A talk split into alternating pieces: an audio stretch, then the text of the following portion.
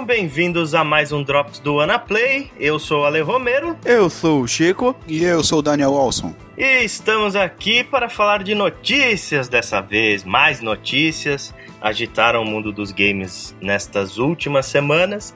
A gente não vai falar de algumas notícias que já não são tão frescas, mas que têm que ser comentadas porque elas influenciaram de uma forma muito grande a indústria como a gente conhece, como é o caso dessa notícia triste que a gente vai comentar, né, Daniel? Triste, triste, realmente muito triste, principalmente a mim que sou fã desse estúdio, né, que é a Irrational Games, né. O Ken Levine veio oficialmente, né, através do site lá anunciar que a Irrational Game, né, um estúdio de 17 anos, né, de vida e responsável por clássicos como System Shock 2 e BioShock, né, estava fechando uhum. as portas, demitindo, demitindo todos os funcionários. Né? Alguns deles foram realocados para estúdios dentro da própria Take-Town, né? Take-Two, aliás.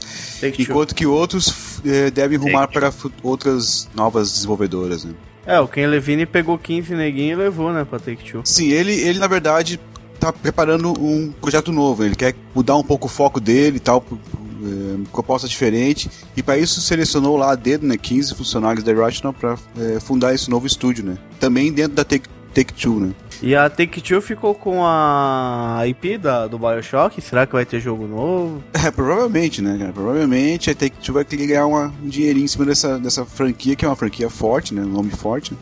Assim como foi o caso do Bioshock 2, deve aparecer um Infinite, Infinite 2 aí, né, de repente, quem sabe. É, já aconteceu, né? O Bioshock 2 ele não foi desenvolvido pela Irrational, ele foi de, desenvolvido pela 2K Marine, que foi um estúdio que fez praticamente esse jogo e aquele The Bureau do XCOM, e depois foi dissolvido. Graças e... a Deus, né?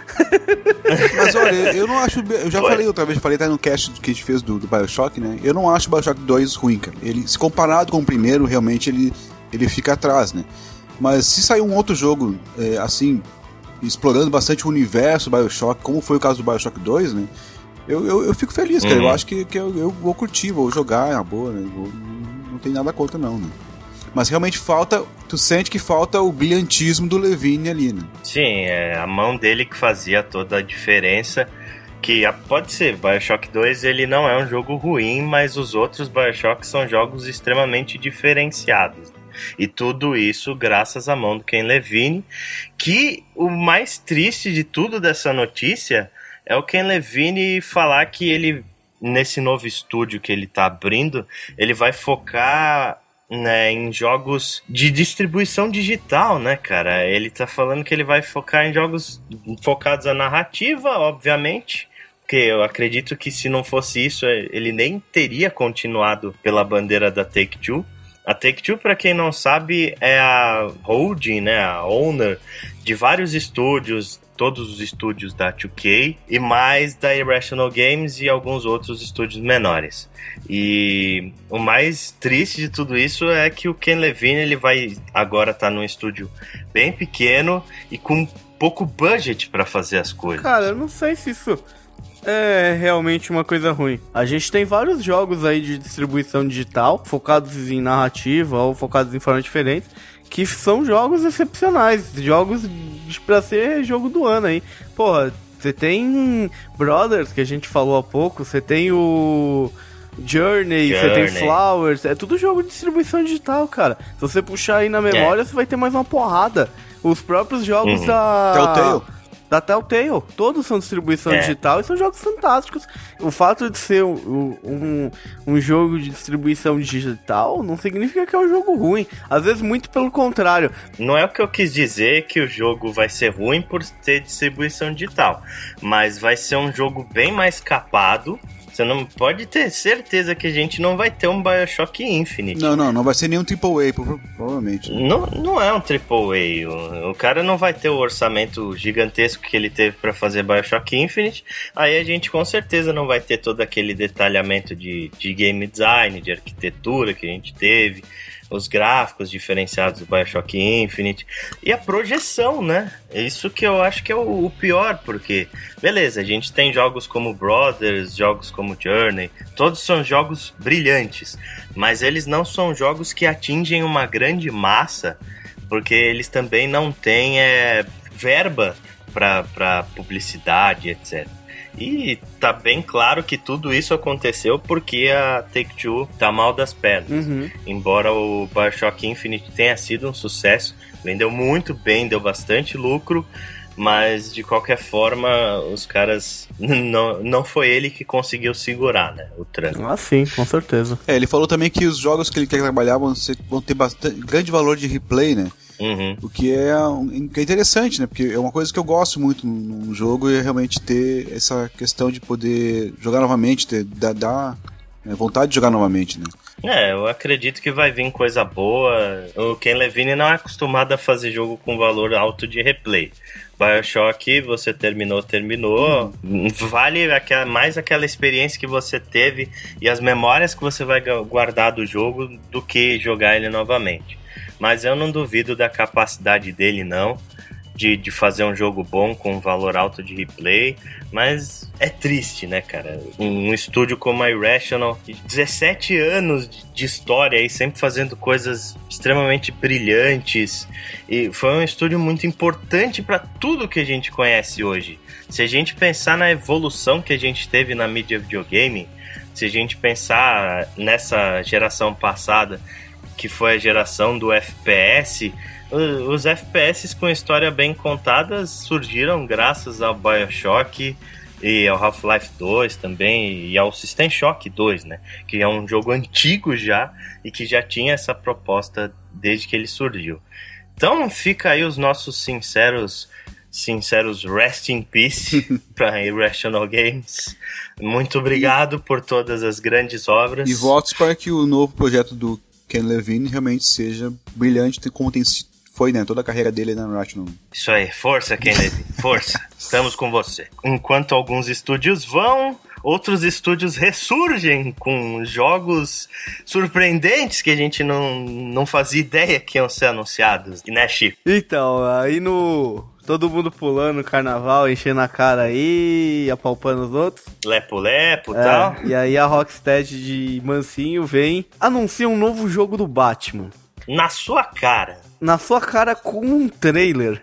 Mas um trailer Fantástico. Pô, fantástico. impressionante, impressionante. Me lembrou bastante os trailers dos Batmans do Christopher Nolan, cara. Sim, sim, sim. Sim. nível de qualidade tá pau a pau.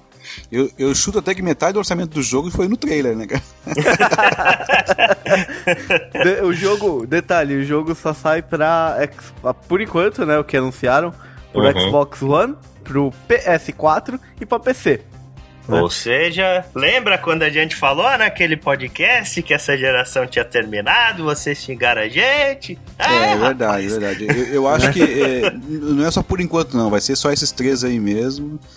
Já que Uhum. o, o Orange ficou devendo já na, na nova geração, né? Então agora não resta mais dúvida, né, cara? A partir de, desse ano é. Nem tem porquê, por causa do, do- de tudo que eles estão falando do jogo. É um jogo que vai consumir um, um processamento que os consoles da geração PS3 e 360 não tem, cara. É, Não- vai sair uma coisa muito, muito capada se eles lançassem pra geração antiga. Mas diz aí, Chico, quais são as novidades do Arkham Knight, né? Que o Ah, por enquanto, por enquanto saiu, vazou a informação aí que o jogo sai dia 14 de outubro, mas não foi confirmada essa data. né? Tem outra novidade que vai agradar muita gente, o retorno do dublador original lá, o, o Kevin Conroy, pro papel do Batman. Sim, ele é lá do tempo da, do- da, da série animada, né? Muito bom. Acho que o melhor, melhor voz de Batman que já se tem, né, cara? Mas por que não chamaram o Christian Bale, cara? Daí eles falaram que o enredo. o enredo vai se passar um ano depois do Arkham City, né? Desnecessário, mas. Tá? Ela vai ser bem maior do que o a cidade do Arkham City também. Cinco vezes, falaram né? que É, falaram em cinco vezes, né? Mas não, na- também é. É que tem muita. Como acabaram de anunciar, tem muita informação aí que ainda não é confirmada. Aham, Então- bastante especulação. É, bastante especulação, por exemplo, que eles falaram que o jogo é de mundo aberto, mas não confirmou com- como é esse mundo aberto, você vai ter liberdade total. E uma, uma notícia que, tipo, novidade que todo mundo ficou em frenesi, é que você vai poder controlar o Batmóvel, né? Com a cidade é. cinco vezes maior, parece que você vai ter ruas bem mais largas, isso e aquilo, específicas assim, próprias para você andar com o Batmóvel. Isso aí tava sendo pedido faz tempo já, né? Que pudesse eh, se dirigir o Batmóvel, porque o único meio de transporte do Batman em todos os jogos é a capa dele, né?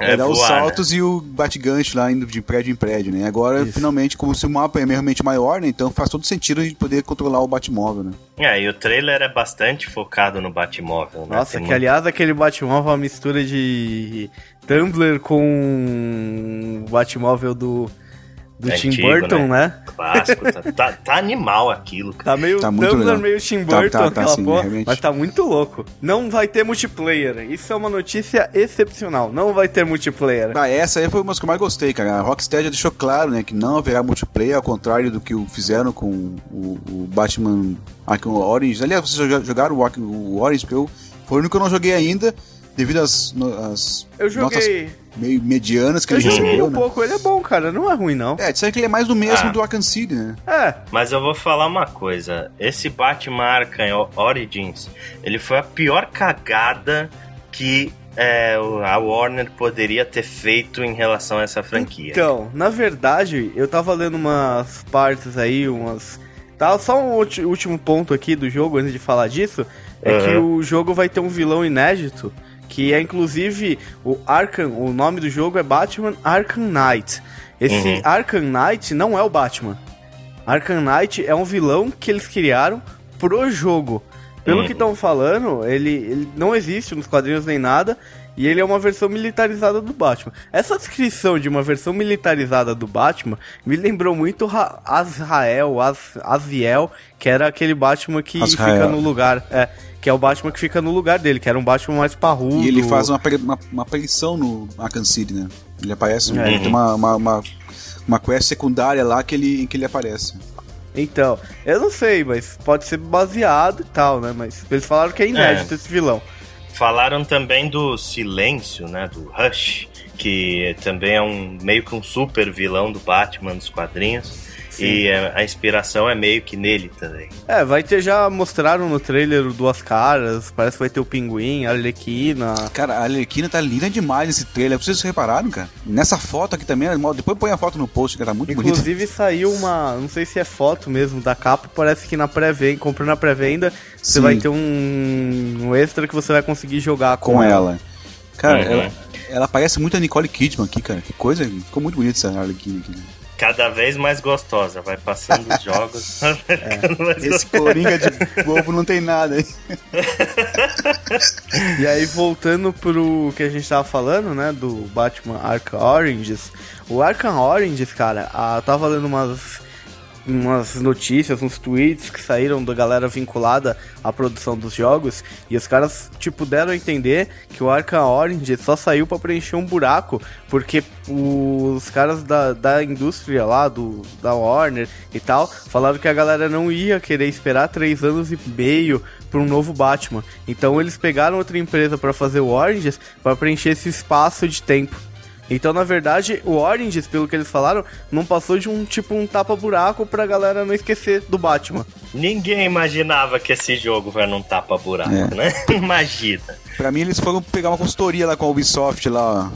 Ah, faça do ano, lança do ano, que nem nós fazendo com Assassin's Creed lá. Não, mas não faz o men... esse jogo não faz o menor sentido, velho. Pô, eh, o jogo saiu em novembro, cara no final de fevereiro. Quanto tempo aí? Quatro meses, quase máximo cinco meses depois, os caras me anunciam outro jogo. O Arkham Origins saiu em, em outubro 2013. de. Outubro, acho que é outubro de, de 2013. Mas mesmo assim, o jogo ele não foi feito pela produtora original. Ele não tinha o dublador original. Ele não, não tinha nada de original. Foi um tapa-buraco tão ridículo. E, e eles só se fuderam fazendo isso. Porque esse jogo, ele aparentemente não foi um grande sucesso de venda. De crítica, então, foi um, um massacre, assim. Teve o Destructoid, por exemplo, deu 2 barra 10 pra ele. Falando que era um jogo totalmente sem nenhuma criatividade. E, e cansaram de meter o pau no jogo. E o pior de tudo é que muita gente ficou desconfiada. depois desse Arkham Origins. Eles diminuíram o hype em cima do Batman Arkham Knight é, com esse jogo. É, que eles não aprenderam, por exemplo, com a Rockstar, né? A Rockstar, beleza, GTA 4 para GTA 5 foi uma diferença absurda de tempo. Um saiu no começo da geração, o outro saiu no final da geração. Mas por causa disso, porque a gente não tem um GTA todo ano, o hype de GTA V foi uma coisa estratosférica.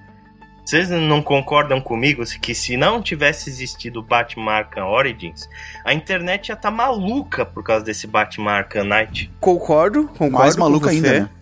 É, Mais o maluco. hype ia estar tá bem maior. Tá um hype alto, o hype ia estar tá maior. Eu acho que tem, sempre, tipo, fazer isso, você corre risco, ainda mais quando você tá trabalhando com um personagem. Né? Uhum. Né? Diferente do da Ubisoft que lança um jogo com personagens diferentes, sendo o mesmo universo ali. Porque sempre praticamente a maioria dos jogos, ainda mais os últimos, são tudo personagens diferentes.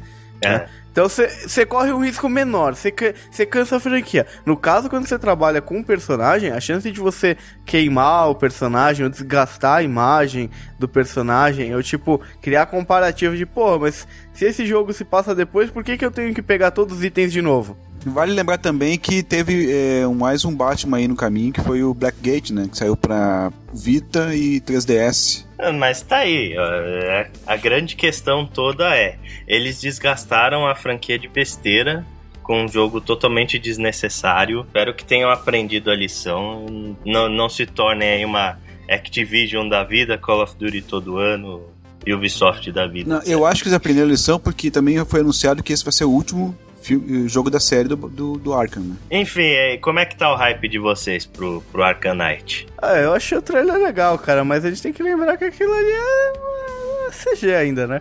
Uhum. Na hora que eu uhum. ver um gameplay, aí eu, eu decido como que tá o meu hype. Certo. E o seu, Daniel? Eu, eu tô com hype, eu tô com hype alto, mas eu, eu tô com medo desse, desse novo vilão aí, cara. Eu, eu, sei lá, eu, eu preferi que fosse um, um vilão clássico do, do Batman, sabe? Não tem sido explorado ainda. E, e outra coisa, né? Outra coisa. É, não vai ter o Robin nesse, né? Não, porque aquele Batmóvel, aquele Batmóvel só tem um lugar pra uma pessoa.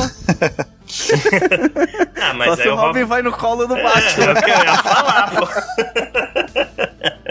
pô mas eu, eu, gostei até do Robin que fizeram pro Arkham City, cara. Então, oh, ficou um DLC, animal. né? Ficou bem legal aquele Robin. Né? Eu não, não, joguei o Arkham City. É, falha no currículo gamer, mas jogarei antes do Arkham Knight porque o meu hype ficou bem alto, especialmente depois desse trailer fantástico e das informações que estão surgindo aí. Então, beleza, fechamos aí Batman Arcanite e vamos para notícia, para última notícia aqui do nosso Drops, que é uma notícia que a gente precisa comentar. Apesar de eu não dar a mínima para Pokémon, Daniel não dá a mínima para Pokémon, o Chico um pouco mais, né? Até gosta eu um pouco zerei o jogos. último Pokémon. Mas uma coisa que a gente tem que comentar é a respeito de um acontecimento que teve na internet envolvendo Pokémon, que foi o Twitch Plays Pokémon, que foi absurdamente genial e que moveu uma quantidade absurda de pessoas, criou um hype inacreditável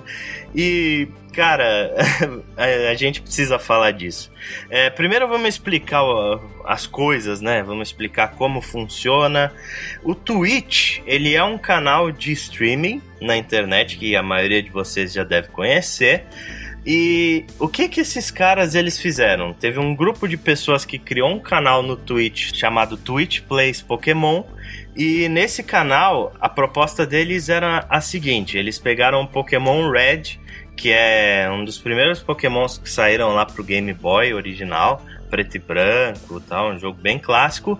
E a ideia deles era fazer um experimento social. Nesse experimento era o seguinte: eles queriam fazer milhares de pessoas jogarem Pokémon juntas. Então, qual era o esquema?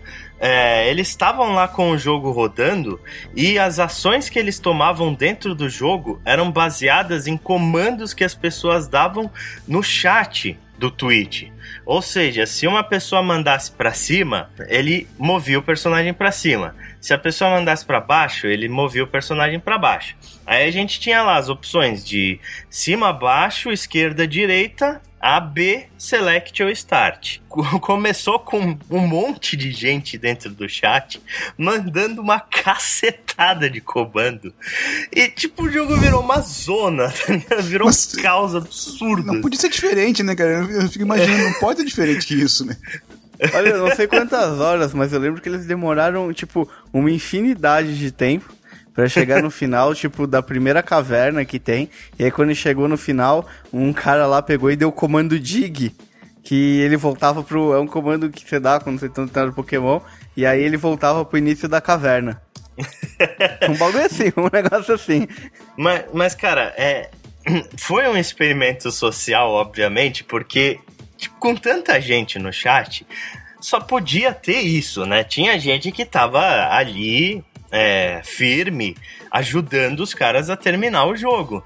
Mas tinha os caras que estavam pela zoeira e que queriam só atrapalhar. Então eles, termin... eles demoraram 16 dias para terminar o Pokémon Red. Foi uma coisa muito absurda. Isso, esse Twitch Plays Pokémon ele começou a angariar um tanto de gente no final do streaming, o streaming tinha mais de 40 milhões de visualizações, cara. Chegou a bater picos de 100 mil, cara. Pessoas ao mesmo tempo. Não, ele bateu recordes e mais recordes do Twitch. Foi uma coisa muito bizarra. Tipo, gerou um monte de meme, gerou um monte. Gerou até religião, velho. Você tem noção disso? Eu vou mandar o link para vocês de um diagrama. Eu vou deixar isso no post, inclusive. Os caras fizeram um diagrama com todas as religiões que surgiram no negócio. Aí tinham, tipo, os Bulbasaurians, os, os Charmanders, que, tipo, são pessoas que queriam incluir esses pokémons no grupo o tempo todo.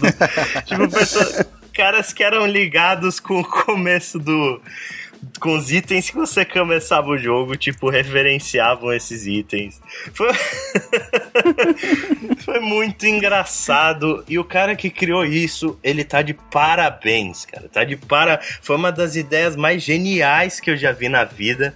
E ele escolheu o jogo certo, porque, obviamente, não, não dá para rolar com qualquer jogo, né? Tem que ser um JRPG mesmo, porque a mecânica do JRPG ela é mais lenta por costume. Então dá tempo do cara parar, olhar o chat, contabilizar as coisas. Ele foi conseguindo avançar e terminar o jogo, mas isso criou uma comoção muito absurda. Eu acho que foi chegando mais pro final do jogo, tava todo mundo empenhado em, em fazer os caras terminarem. Eles até tentaram fazer com outro jogo que foi com o Zelda, eu não lembro qual jogo, acho que o de Nintendinho, o Zelda 1, e depois uhum. com o Link Awakening. E não deu certo, tipo, os caras davam dois comandos e o Link morria. Tipo, não pois deu é. certo. Mas não, era o canal deles, né? Era, eram cópias. Era outro, porque... era outro, era outro. Obviamente, com coisas tão bem sucedidas como foi esse Twitch Plays Pokémon, é, é inevitável que surjam várias cópias. E aí os caras tentaram jogar outros Pokémons, tentaram jogar Zelda, tentaram jogar Tetris. E. O Tetris, é Tetris como, como, Não tem como. Ah, o final desse Twitch Plays Pokémon, quando eles estavam no, no, último cara da Elite Four, minha timeline no Twitter parecia final de Copa do Mundo, velho. Foi uma coisa absurda, assim, o povo torcendo e assistindo e, e todo mundo comentando e aquela coisa, sabe, aquela comoção que o país vai parar na Copa do Mundo, a internet parou pra ver essa porra desse Twitch Plays Pokémon. Então, pô, os caras estão de parabéns aí, que quem fez isso, porque foi uma coisa inacreditavelmente foda. E, aliás, é, eles continuam, tá? Depois que eles terminaram Pokémon Red, agora eles estão jogando o Pokémon Crystal, que é o do Game Boy Color, se eu não me engano. Então, eles estão meio que evoluindo aí. Para quem quiser continuar acompanhando o Twitch Plays Pokémon, que eu acredito que não vai ter a mesma o impacto que o primeiro teve, né? Ah, diminui um pouco, mas acho que ainda vai ter bastante gente. É, ainda vai ter. É, é uma fórmula que o cara criou de sucesso aí e com certeza isso ainda vai perdurar durante um bom tempo. Cara, é, além. Essa, uh, isso daí dá um. Uma abertura porque é, ele joga muito na interação com o streaming, né? Agora com os consoles uhum. novos aí fazendo streaming nativo, pô, eu vi um anúncio de. Eu não lembro qual jogo exatamente foi, que ele tinha um lance específico que quando você tava fazendo, quando você estiver fazendo streaming, não saiu o jogo ainda, eu realmente não lembro que jogo que é. Parece que as pessoas que estão acompanhando o seu canal vão ter 16 comandos possíveis para dar que vão interferir no seu jogo. Então eu acho que esse, esse, esse lance da interação, o cara, eh, tá sendo mesmo um experiente social, o cara colocou ele mostrou algo tipo um caminho possível aí para jogos. Eu concordo, pode ter nascido um estilo novo de jogo aí, um jogo de interatividade com várias pessoas.